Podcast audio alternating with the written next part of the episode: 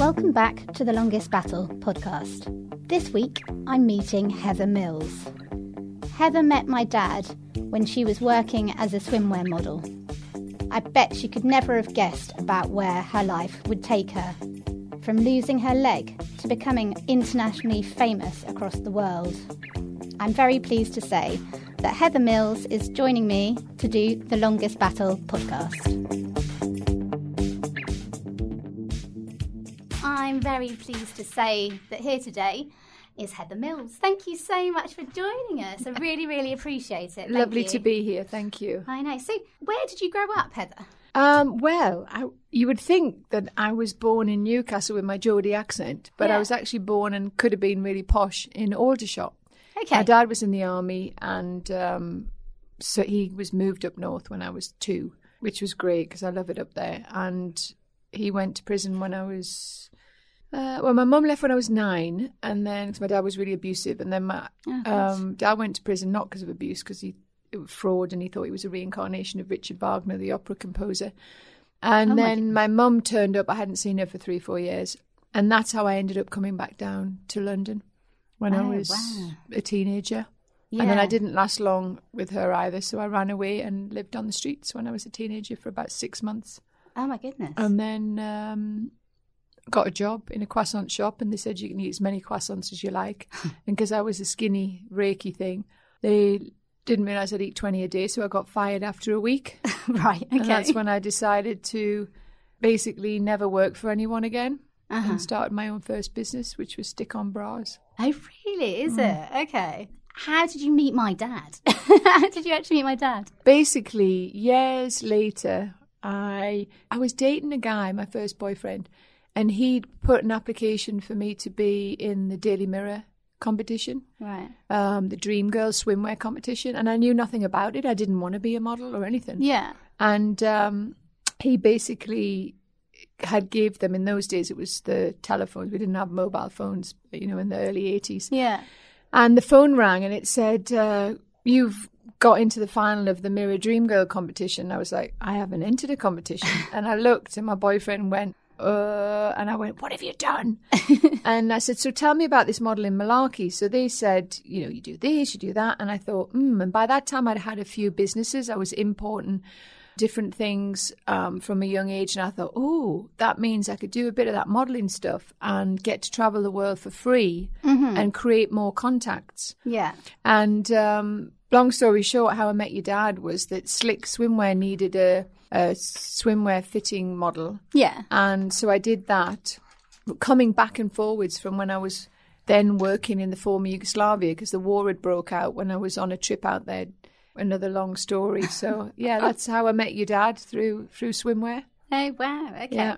And were you quite um as a model? Were you quite a big model? No, how? not at all. Not at all. I only got the tag like Heather the model when I lost my leg. So I was just your basic fittings model and I'd done a couple of commercials, but I wasn't, you know, a supermodel. I I didn't have the height. Yeah. Um, my boobs were too big. Um, I was a real shape at that time. Yeah. Um, and they were looking for scrawny sticks and things on um, on commercials. Obviously, that's come a long way, thankfully. yeah. But so when I lost my leg, I, they just tagged me with Heather the model, and so they didn't do their research and say actually it's Heather the businessman that used a bit of modeling to do things. Yeah. So so no, basically I was never a big model, but I became a big name after the accident on Yeah. with the tagline of being a model. That's what happened afterwards. My goodness. But years later, I did become a name and was on the billboards in Broadway for Macy's and stuff. But it was always for charity. Okay. So my money when I um, was doing that would after September 11 and things like that. yeah. We did a big campaign for Macy's, and that was on every bus stop Yeah. around yeah. America. And so I eventually ended up on big billboards, but not when I was younger. So tell me about losing your leg. Tell me about what happened and how how it had the pain or what happened. Um, well, my mother lost her leg at the same age as me, which was bizarre, Mm. and they reattached it because that's what surgeons were trained to do. And if it's absolutely devastated, it's normally best to amputate, especially with the prosthetics we've developed. When I lost my leg, the, the prosthetics were awful. But I was working in the war in the former Yugoslavia after being there on a ski holiday with my husband at the time's ex-wife and kids, as you do. Right. I found out a lot about him and then eventually left and came back, crossed the street, and a police motorcycle chopped my leg off, crushed my pelvis, punctured my lung. Oh, Apparently, it was going to a false alarm at Princess Diana's house. And um, and then the police authority sued me, uh, even though I wasn't going to sue them. So that was quite a shock. And I found that that's what they were told to do in preparation for me suing them, which I was never going to do. I thought it's an accident. So I had a four or five year legal battle Yeah.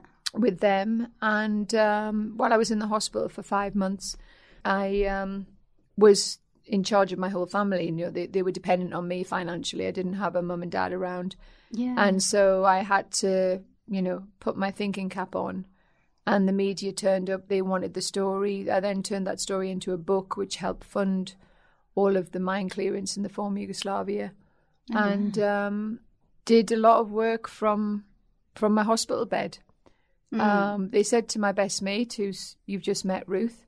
Been with me thirty five Oh, years. Wow. Oh, cool. Yeah. Didn't realise that. Yeah, yeah. Hey, brilliant. So she was told four times she's going to die. You better go and say goodbye. So it was pretty horrific for her. Yeah. And I'd asked her to send off and cancel my private health insurance that I'd had since I was um, about 18. Because when I did get married, I lost six babies. I had four miscarriages and two ectopic pregnancies and was told I could never have kids again.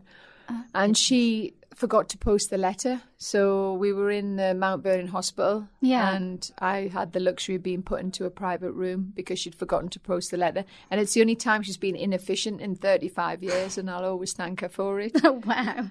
So yeah, so Oh my basically in the hospital, and um, infection kept going in my leg, chopping it off more and more and more. And um, I basically girlfriend came in and said, "You got to go vegan," and I was like, what, "Vegan, schmegan, what is that?" and took me off to America, and I healed within two weeks and never turned back.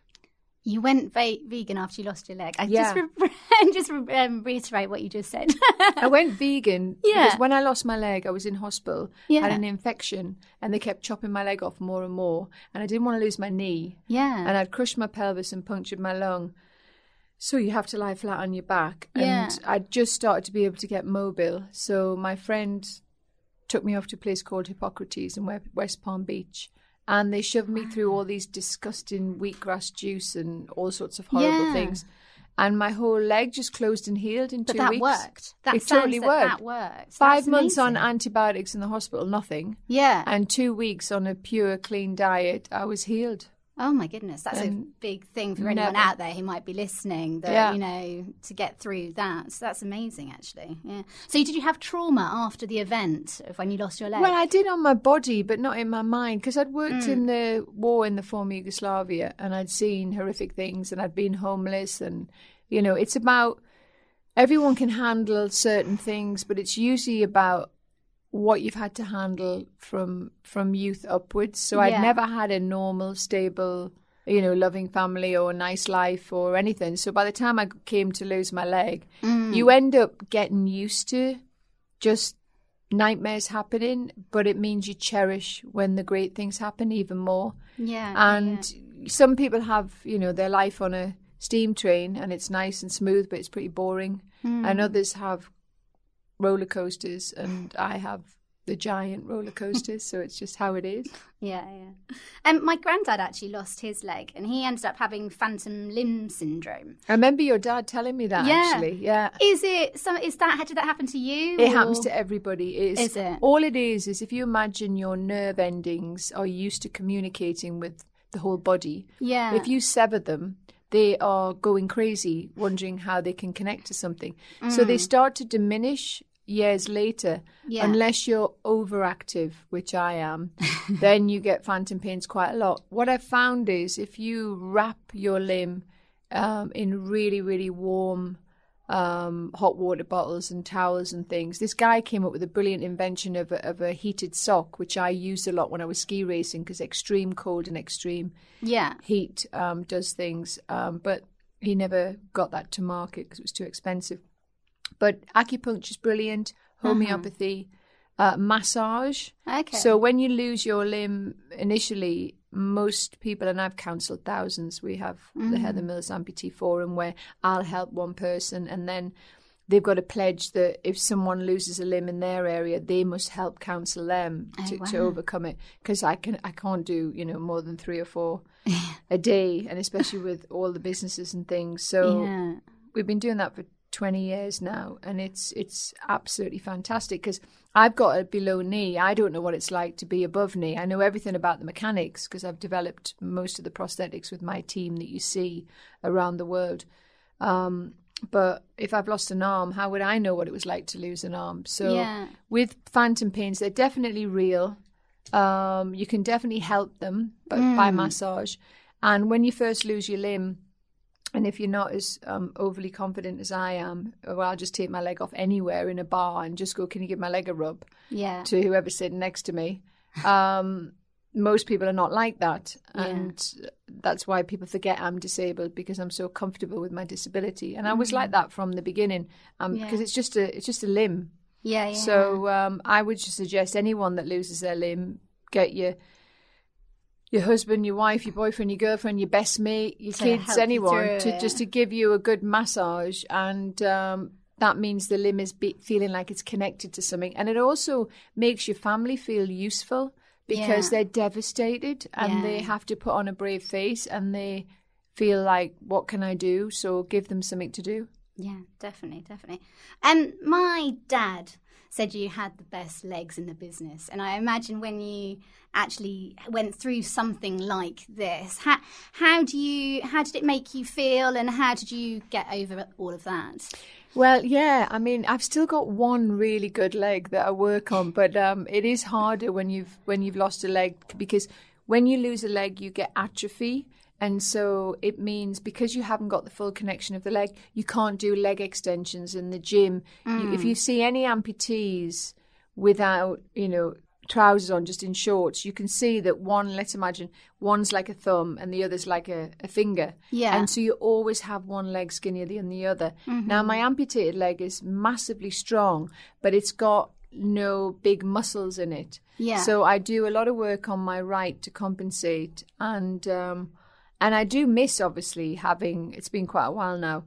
Having the legs that I had because I used to do all sorts of stocking commercials and swimwear commercials Yeah. and things like that but they're just legs and i managed to develop and make some unbelievable prosthetics Mm-hmm. and that's why you can see today i've got these tights on and most people wouldn't know i've got one leg No. because i've got my five inch heels on Yeah. and and and the reason i can do that is because i developed them to, to make them available to everybody with the team Yeah, yeah. and also I've got a really strong core. So the most important thing when you get any disability, it's mm-hmm. important when you're able-bodied, which is a funny terminology because I have to hold up all my two-legged friends when we go out on a Friday night for a drink, and that's Yeah. not because they're drunk; it's because they can't bloom and walk in high heels. Yeah. And here's me with one leg holding them all up in five inches. But that's because you have to have a very strong core. Hmm. So if anybody's lost a limb out there, and even if they haven't, the most important part of your entire body to walk well and to be really healthy is your core, inside and outside. So digestion with regards to good food and also with regards to strength. You can see a guy with a six pack and I go in the gym with him and he's dead in two minutes. That's just body fat. That's nothing. Everyone's got a six pack when you strip them away.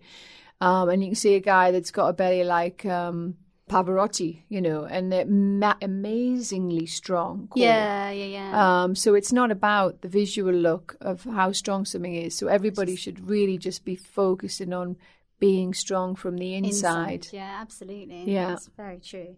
So tell me your, about your friends and family. Like you said, you've got Ruth who's around. Tell me a bit about Well, you, I've what got- you've been through. It sounds like you've been through an awful lot that I didn't even have a clue about what, where you grew up and all that sort of stuff. Yeah, I mean, I think that's probably what set me up to be able to cope with things that happen. So, Mm. you know, my Mum obviously left and then she came back, but then she died when she was 47 because she had bad blood circulation from her leg because it reattached her leg years before, which Yeah. is known now to be quite problematic. And she died in the Middlesex Hospital um, from a blood clot that went in her heart and lungs. And um, so she was 47, and her mum before her had died young. So everyone was like, oh God, is Heather going to get past 47? So now I'm 52. I've kind of passed the mark. Good. Um, and I've got uh, a brother, two sisters, Mm. and some really, really good close friends. Yeah. And my best mate is Ruth, who has worked with me forever. Um, she came into me to into actually she she actually modelled to fill in for me when I couldn't get back for your dad okay. um, for the swimwear. yeah. Um, she did a couple of um, swimwear sessions for me. So your dad has met her. If you just mention Ruth Matthews, you probably remember her. yeah. She was loud at the time. She's not now. She and just she looks like um like Halle Berry. She's absolutely gorgeous. but we we're like Tweedledum and Tweedledee. Yeah. You know, I'll I'll go into something and say, right, I'm gonna do ski racing now, and she's like, oh God, do I have to learn to ski? And I'm like, yeah. and now she's a ski instructor. You know, so every time I do something, she is just right behind me. Is she like your family? And, She is, yeah. like, she's my so soul- nice to have that behind you. She is my soul sister. She's amazing. So I look after her, and she looks after me. Yeah, cool. So tell me what you do now. So you've got so many businesses. Oh, Have you got about 10 hours? so so I would say I problem solve, right? So what I can't stand is hearing people whinge and moan and they've got no solution. So they just spend all their energy complaining. And what I do is focus that energy, harness it, and work on finding a solution. So Yeah. rather than sitting frustrated about something. So, for example, okay, when I'm homeless, I've got to get a job. I didn't like working for people, so I need to start a mm. business. How am I going to start a business? How am I going to do this? Then I did modeling. Then I found there were a lot of bad sides to modeling. Models couldn't commit to being really professional because they weren't paid every week. So I set up a model agency that became Excel and I paid them every week and I got the banks to finance it. The Wow. models all came to us Yeah. um, ran that for a few years and, and sold it and was known for, you know, all the models that were going into, you know, Topshop and Burton Group and this and that. I would send three models. The other agency would send 20 and waste the casting director's time. yeah. So I found ways whenever you're doing anything in business or in life, it's like, what's the solution? So that resolved that. That became, you know, successful. Then the war, um, landmines blowing up everywhere. They weren't disappearing. So I said, well, why don't you make the manufacturers rich but the, the civilians safe? How did you end up into the Yugoslavia stuff? Went on holiday with the um, ex-husband's ex-wife and kids because I was a stepmom and Right. helped her out every weekend. and then Um, you ended up in the landmine. and then and then the basically fell in love with skiing, fell out of love with him, found out things and left and worked there. And then the war broke out. Ah, So um, I then was taking trucks back and forwards for a few years from England to Ljubljana and then down into Zagreb in Croatia, and um, and ended up working in the war for a few years. Didn't lose a leg, weirdly, and then came back and lost my leg in England. So when people say, "Oh my God, aren't you worried about ski racing at 166 kilometers?" and I went, "No, I worked in a war zone, not a scratch, and I lose my leg back in England." So um, with what we're doing now, scroll it forward was when I lost my leg and became vegan. I was raw vegan for a couple of years and really healed myself. But being raw vegan in England when it's cold is really, really hard, number one. Number two, as you get older and you have potentially less hydrochloric acid in your stomach, you can't break down all that fiber without getting a lot of gas and bloat, especially when prior to that you've stuffed your face with meat and dairy, your whole colon is putrefied. So um, I started to say, right, we need to create some products that are more easily digestible, but are still vegan, that are still fast food, but they're healthier fast food. They're still fast food because you can't, unless someone's ill or cares about animals, or the environment, you can't get a, a Burger King um, addicted person straight to, you know, beans, Yeah. salads, and they can't necessarily digest it either. So we replicated um, all of the fast food out there, and I kept trying to get investment from people, but they all just thought I was nuts and said, "What is this vegan craziness?" in the you know the mid nineties. Look so at I, it now. it took 26 years, but finally people are waking up. Yeah. It's the millennials and the younger generation that are really smart and jumping on it. Yeah. So I thought, okay, I need to start making these products. I made 139 of them. I mm. made them in, with a soy base and then a pea protein base and then a coconut base, an algae base, a mushroom base, and an oat base, all different pricing. So they were all ready for when the hockey stick effect happened, which yeah. happened two years ago for years, we could only put out um, soy and pea protein because that's all the supermarkets would pay for. Now, with Brexit and the nightmares going on around the world, we have been training farmers because I want to make sure the farmers can get out the dairy industry and make actual money from growing plants and algae and oats and things. So I've been working with farmers and then they can provide the procurement so there's no more import on ingredients keep coming from China. Yeah. And then we make it into products. Uh, about 600,000 square feet of manufacturing facilities in Newcastle because nobody has invested in huge scale. So they've tripped themselves up. They've started with like the big companies in making some plant based options, mm. not particularly well, unfortunately. But then they've got supply chain issues because you really can only grow at scale in a 100% plant based facility. And most of the products people are eating at the moment outside of ours of any scale are made in mixed facilities. So you've always got that cross contamination okay. risk. So I knew this would be the Achilles heel and the way that we couldn't get dominated because mm. we were a family business. And then the good thing about the vegan movement coming is it's going to help change the world. The bad movement is that all the small companies are going to get squashed by the big ones. Yeah. So I said, let's group all the small companies together, put them under one roof. I'll help scale them up, it become plant based valley. We can also private label for all the other companies so that um, that's it's what you've been working on 100% plant-based facility so wow yeah we're literally working seven days a week you know 20 hours a day at the moment Amazing. It's mad. You're seriously busy. so, with everything, all the issues that you've been through, what do you think's been the hardest thing that you've had to deal with? I would say, I would say at the time it was the media.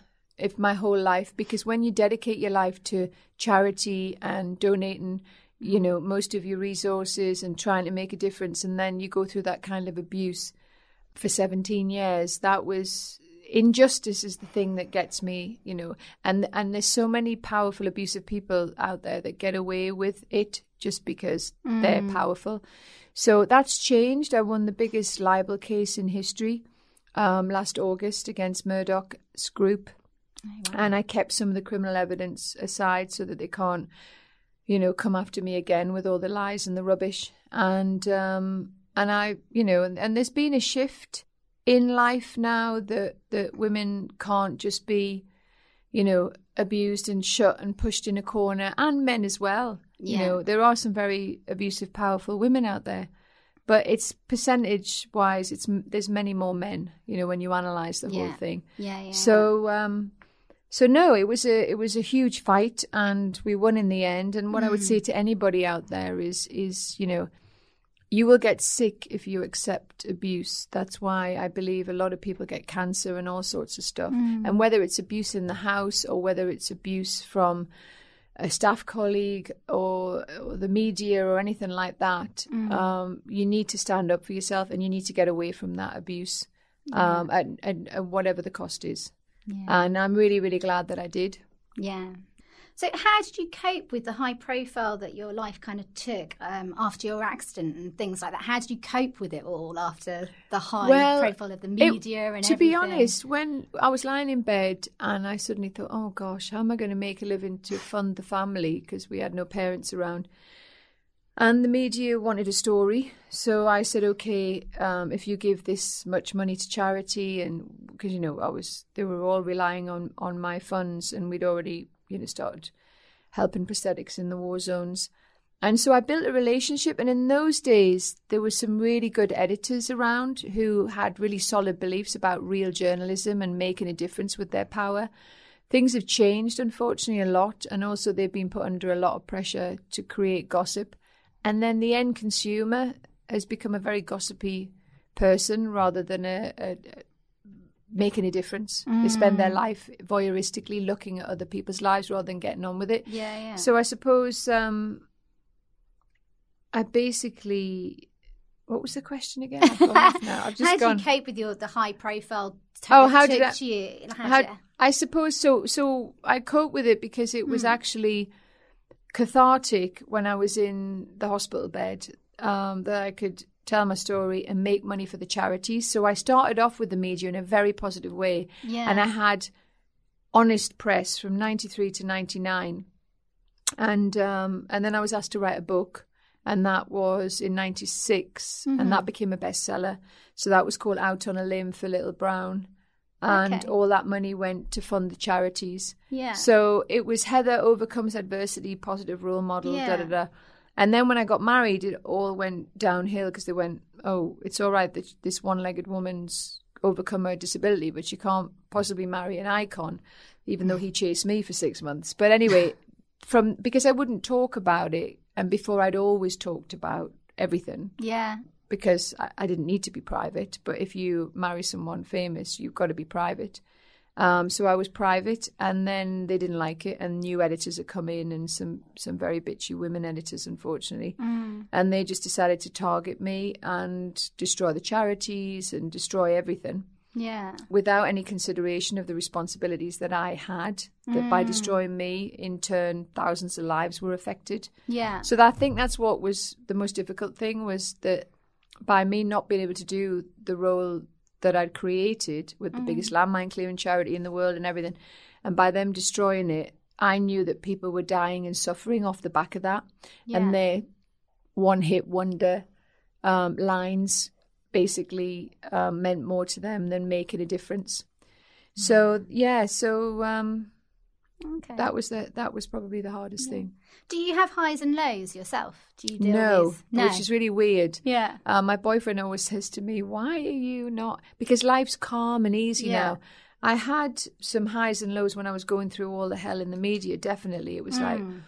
why do people who try and do good things and make a difference get punished, and why do people who are greedy and manipulative benefit, and things like that? And then I started to realize now, and I would say this to anyone going through crap at the moment, is it is so bizarre how something horrible can happen to you that brings about great change. So, what I realize now is if I hadn't lost my leg, there wouldn't be 400,000 people walking around now with prosthetic limbs and clearing 21 million square meters of minefield land potentially. Yeah. And then if I hadn't have been abused by the media, I wouldn't have started um, with all the information and the research and everything to work with the Hacked Off campaign to bring 90 class actions to justice, you know. So, Yeah. and then the exposure of the powerful people destroying people's lives wouldn't have come to to head.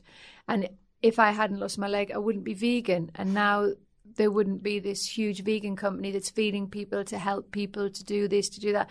So anyone that's going through absolute hell, just try and dig really deep mm. and Yeah. work out how are you going to turn this into a positive?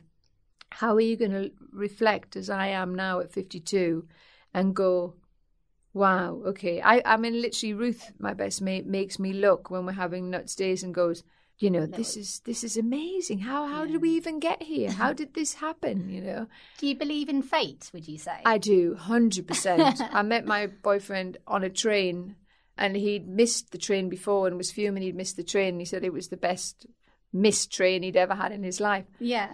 Um, so I do believe, and and I, I think everything happens for a reason.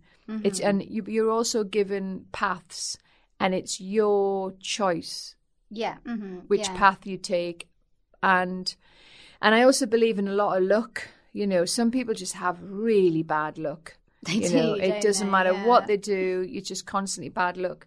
But you have to look at. You might have bad luck in your personal life, but you've got a lovely family, or Mm-hmm. you've got a great business. So it's about nobody has perfection, and with these voyeuristic, crappy magazines out there, everybody's looking like, oh my God, look what she's wearing and where she's going, and he's doing this. And it's not like that at all. You know, I, I really, really feel sorry for Meghan and Harry, for example, because I genuinely believe that's a true love story, Mm. and I just think the the cruelty, like Of it all. of, of it all, it's like, you know, he first of all he has his mum taken away from him Mm. by um, the media uh, uh, harassment, and then they're now harassing his wife. Know. you know and it's like can you not just give him a break? Mm. and and and he's so strong that he stood by his wife and stepped down. I would have done it quietly if there's such a thing but i just think you know that yeah. people have no idea what that kind of pressure is you know. I've lived on the streets way easier than being put in that golden cage way easier. Yeah. freedom you know Yeah. freezing bloody cold, but you're free. And in, in a golden cage, you're not free. And having been from one extreme to the other, I know where I'd rather be. You know, in the middle is the best. Yeah. You know, Definitely. work for someone, go home, have a life, love your family. Don't start your own business. You've got no life. Twenty four days, twenty four hours, seven days a week. So, were there moments where it all became a bit too much? Was there ever like through what you've only been through? only once, and it happened to be on TV.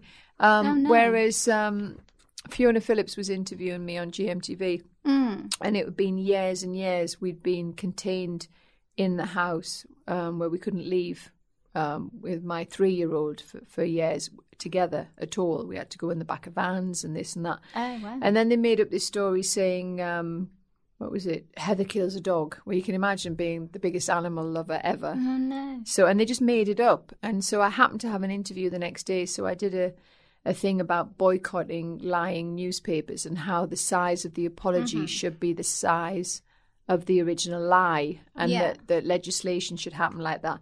But most people don't know that legislation is run by the newspapers themselves. So there's no, where you get freedom of press, you get freedom of, they can also legislate themselves as well which is why Hacked tried to create the Leveson 2 inquiry to create real legislation for the, for newspapers. So, um, so yeah, we basically um, had to hide away all the time, which was completely nuts. And that was the moment where you thought that was too much. Yeah, Going on for it- you. and I was and I literally on said to Fiona like, I can't believe the public is so stupid. You know, how can they believe this rubbish? Yeah. And that was in the days where people did. You know, they'd they'd read a newspaper and go, oh, you know what she said, oh, Yeah. and you're like, oh my god, where are these people's brains? I imagine they still do that these days. well, people without a brain do it, but but anybody that's um, got a brain doesn't Yeah. because they're too busy to get on with their own lives. If someone says to me, "Oh, did you hear about such and such?" I went, "Hear about it? I haven't even got time to brush my teeth. Why would I be interested to sit and gossip about something else?" And it's usually people that have no life of their own and aren't making a difference. yeah, Because if you truly are happy with yourself, you don't sit gossiping about other people. yeah, that's true. So, what's been your proudest moment? Would you say? Apart from having my child, who's now 16, um, after losing so many kids, and Oh. the doctor said it must have happened because you've been vegan for 18 years between losing the first and having, and now apparently I can have five or six, but I'm 52 and I'm, I'm crossing my legs, so to speak. um, apart from that, probably creating the biggest landmine clearing charity in the world and now the biggest plant based vegan company, and having the same friends now that I had when I was a kid um, and maintaining my friendships because if you don't enjoy the road with your mates, then what have you achieved? It's very lonely Yeah, yeah, yeah. otherwise, isn't it? Yeah. No, that's true. So, tell me a little bit about Dancing on Ice because you were on that. Dancing on Ice, I did for charity in 2010. Yeah. I'd already done Dancing with the Stars in America in 2007 for charity, Uh huh. and um, that was great fun. So if you imagine Dancing on Ice is like Dancing with the Stars or Strictly Come Dancing, you Yeah. call it here, um, but 50 million times harder. Yeah, I know. So every movement you make, you fall flat on your face. And I'd never ice skated before. with your prosthetic limbs. That's Well, not. well, apparently no one had ever done it, and I thought that that's ridiculous. Yeah. So I googled it because normally you can Google somebody that's done something. You Yeah. Know, like I said, I googled snowboarding once, and there were amputee snowboarders, so that was fine when I had to learn that for a show. And um, and I googled it, and this lady's name came up, and she was the ex gold medalist in able-bodied um, ice skating, who'd happened to had a boat accident with her kid, and they'd lost their leg. And I thought, oh, well, she's been an Olympic like a Torvill Dean level, and now she's lost a leg. She must be the only person that can ice skate. So I managed to get hold of her, and I said, I'm doing this charity show, Dancing on Ice. It's not a charity show. I, I the only one that gave the money to charity, but the actual show. And she said, "Oh no, you can't ice skate. It's impossible with one leg." And I went, "Well, no, you were a professional." She went, "Yeah, exactly." And I've tried it. You can't do it. It's Yeah. impossible. And I went, "No." She went, "Yeah, if you're going to do it competitive, no way." So that made me determined. I was like, right. So I worked with the prosthetic limb center and developed a leg that basically was finite on on on on balance, but still very difficult. And I broke ribs and all sorts of Yeah, stuff. your learning- balance must be totally off. totally off. it, yeah. um, uh, but I did it, Mm. and um, I actually popped by and saw Matt in the recent show, who was my dance partner, uh-huh. um, two months ago, okay. and and had a chat. And um, you know, it's evolved so much that his dance partner was another guy, which was really cool. yeah. Um, So yeah, that was really really good, and it's again challenging people's perceptions of disability. Mm. and showing people that if I can do it with one leg, you can do it with two. It's Yeah. purely in the mind and it's always about your core. Every single exercise you do in your life, get your core solid and the Mm. rest is easy. Yeah, this is true. And also, I've read somewhere that you're doing um, Paralympic skiing. Skiing? I have the world record in speed skiing, which was an accident as well.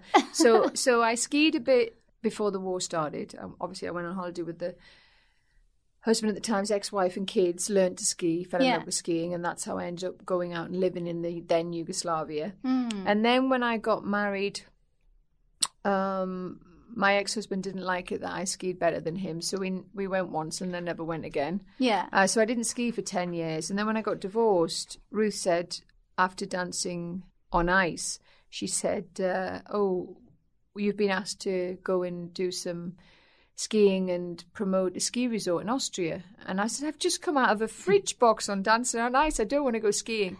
So she's like, Oh, please, yes. And I hadn't been to Austria for years. I used to drive the trucks through there from Yugoslavia and wow. back.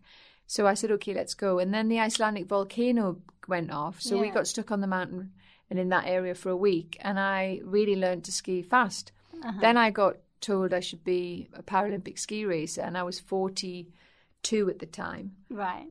And and I said, I'm a bit old uh, to start that. And Ruth went, No, you can do it.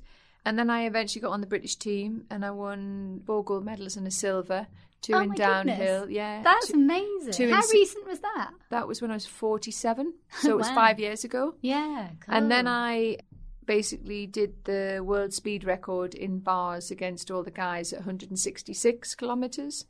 Uh, I still hold that record.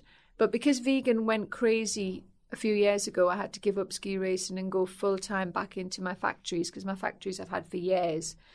And my um, family were running them. And then I saw competition that we'd never had. And I back went, at home, are they? you're back here, yeah. Yeah. So I then said, okay, I've got to go back to 24 7 work again.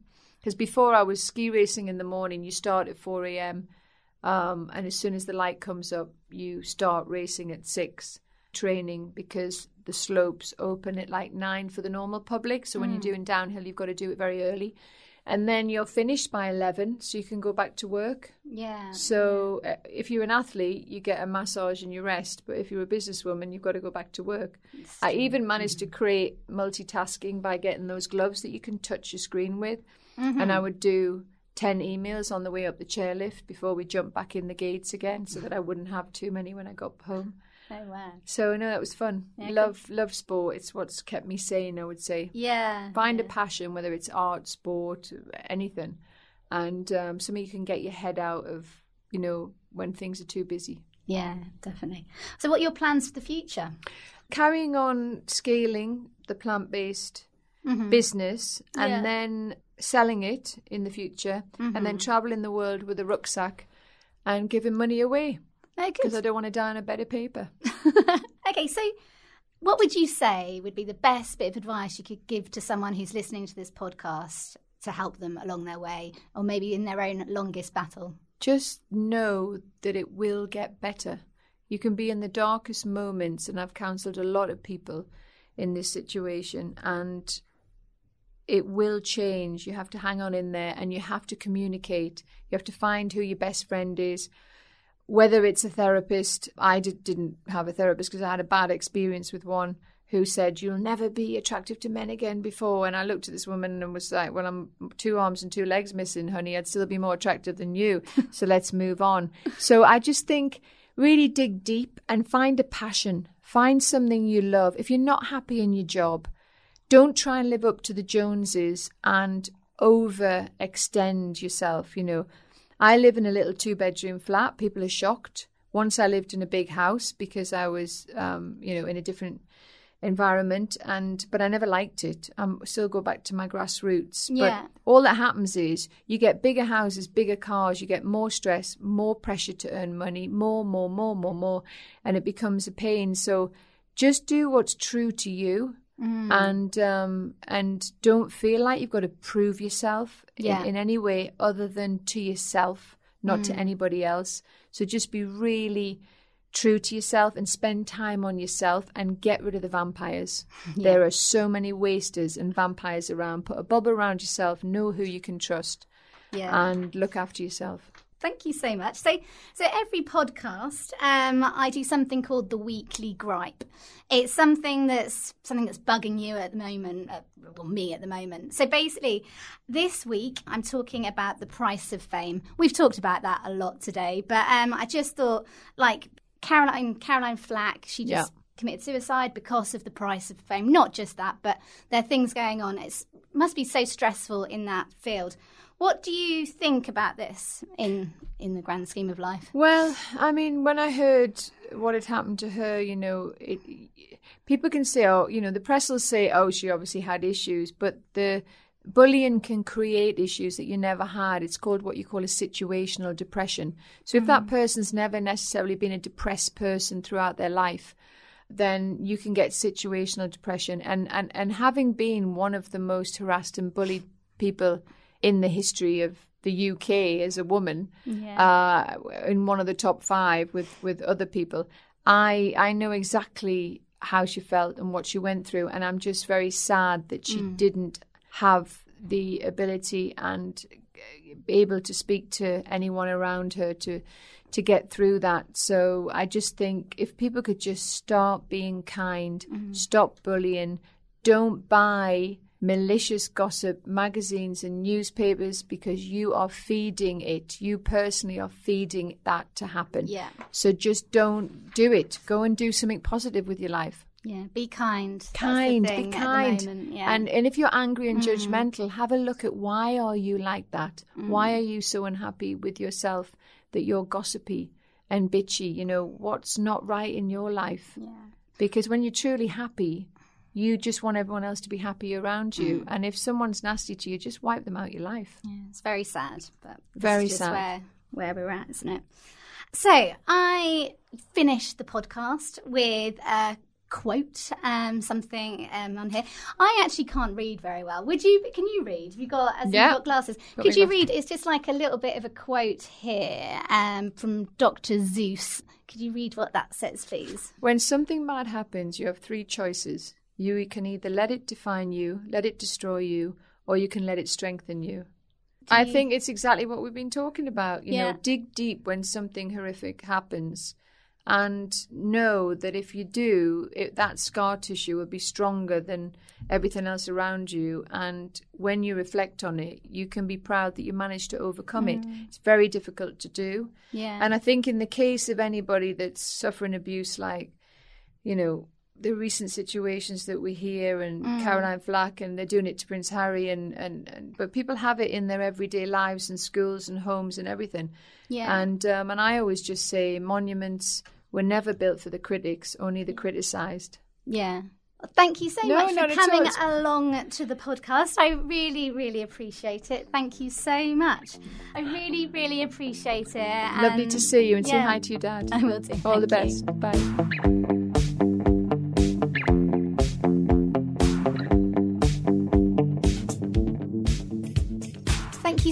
Much for listening to the Longest Battle podcast, Survivors Stories. I hope you've enjoyed it. My goodness, it's been quite a long process for me. Um, it's probably taken me over two years to produce these podcasts, which have been a challenge. It's been something that I feel quite, I'm quite happy with it. So I feel like I've achieved a lot. Um, I think from the day when I actually started going to um, the Old Street Studios at Acast, it was so like it was really even hard to get there and i think you know it's definitely acast have been part of my journey to getting better which has been fantastic so i started um, initially working for acast um, as a, a voluntary basis um, to try to to help me along the way. And so then they uh, they asked me to do my own podcast series, which has definitely helped. And I can't believe that I've done a series of twelve podcasts now. Um, it's been it's been a battle in itself. Um, it's but it's you know it's taken it's it's taken a, a long time. So my brain injury was very random. Uh, but yeah, the brain injuries meant that I I'm partially sighted and I can't. Um, my I have massive dyslexia, but it means that I'm able to chat to people quite well, which is good. So yeah, I've definitely I'd love to thank Acast for all their support and all their equipment and everything like that, and coming to the studio, which has been great. So Acast have been absolutely brilliant. Um, and then all the people that have done these podcasts for free. So um, all my my celebrity people that I've met along the way um, have definitely been a, a, great well to do stuff for free which is fantastic um, and you know the longest battle it could happen to anyone at any point so life sometimes just throws a curveball at you. Um, and you just don't really know when it comes along, but hopefully you've just kind of got get on with it and kind of do your best, really. Oh, I've met some brilliant people. My, um, I love, I've met uh, Mad Dog McGuinness, uh, who from the Pogues, who was just brilliant. He was one of my favourites, if you're allowed favourites in a series of podcasts. Um, but he was brilliant because he was in hospital, uh, in the Royal London Hospital, pretty much at the same time as me. And we've had similar, we've both got brain injuries. We both have um, those kind of things that we can't really remember stuff all the time. So he was one of those kind of podcast that's definitely memorable, and he's definitely a good friend now. He's um he's part of my one of the charities that I go to called the Silver Lining, and that's how I how I got in touch with him anyway.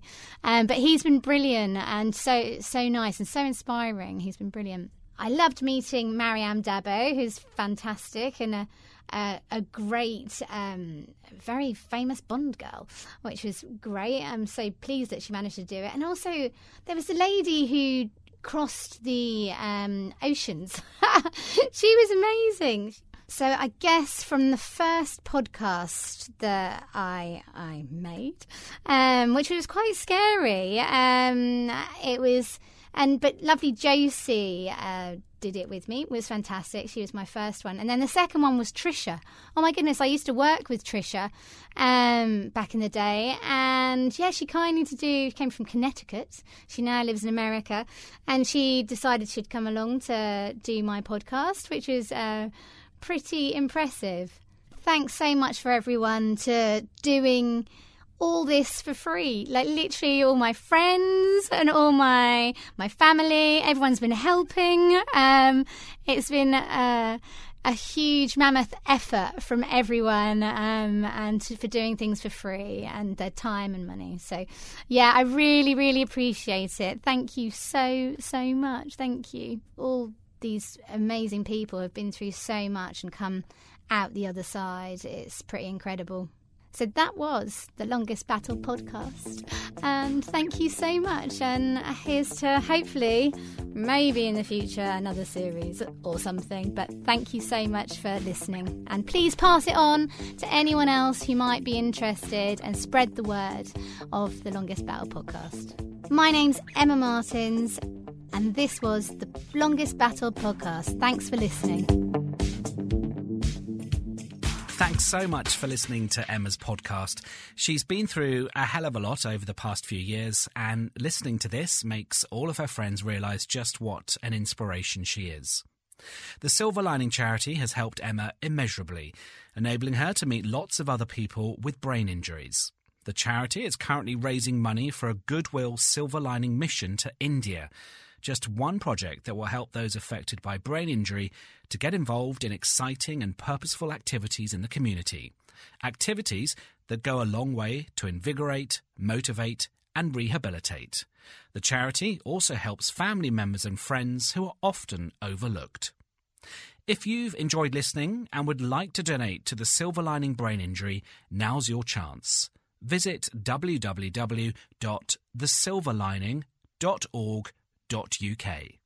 Thank you.